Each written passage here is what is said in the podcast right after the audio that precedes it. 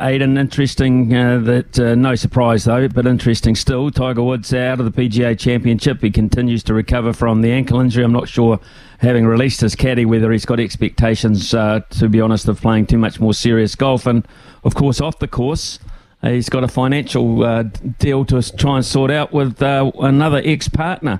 Um, it's an interesting life. If, if it's a movie, if there's a movie, and there will be surely a movie about Tiger, I wonder who'd play Tiger.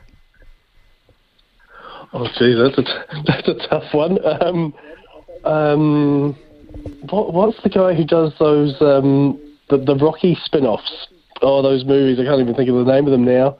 Uh, Creed? Is it? I can't think of the actor's name. Perhaps someone like that. Yeah. Um, but I don't know how close we are to a movie. But um, but I agree with you. I think he's done for the year. Uh, I think as soon as Joe LaCava um, departed uh, from his bag, uh, and he's taken up a permanent role now with um, Patrick Cantlay, as I understand it. Well, you don't leave Tiger Woods unless one he boots you out, or two he's not going to be playing any golf. So it, it wouldn't surprise me at all if we don't see him for the rest of the year, and maybe he'll take the early part of next year off as well. We might see him back at the Masters next year. Um, and I guess you know we we all have seen in recent years just how much pain he plays under when he does play.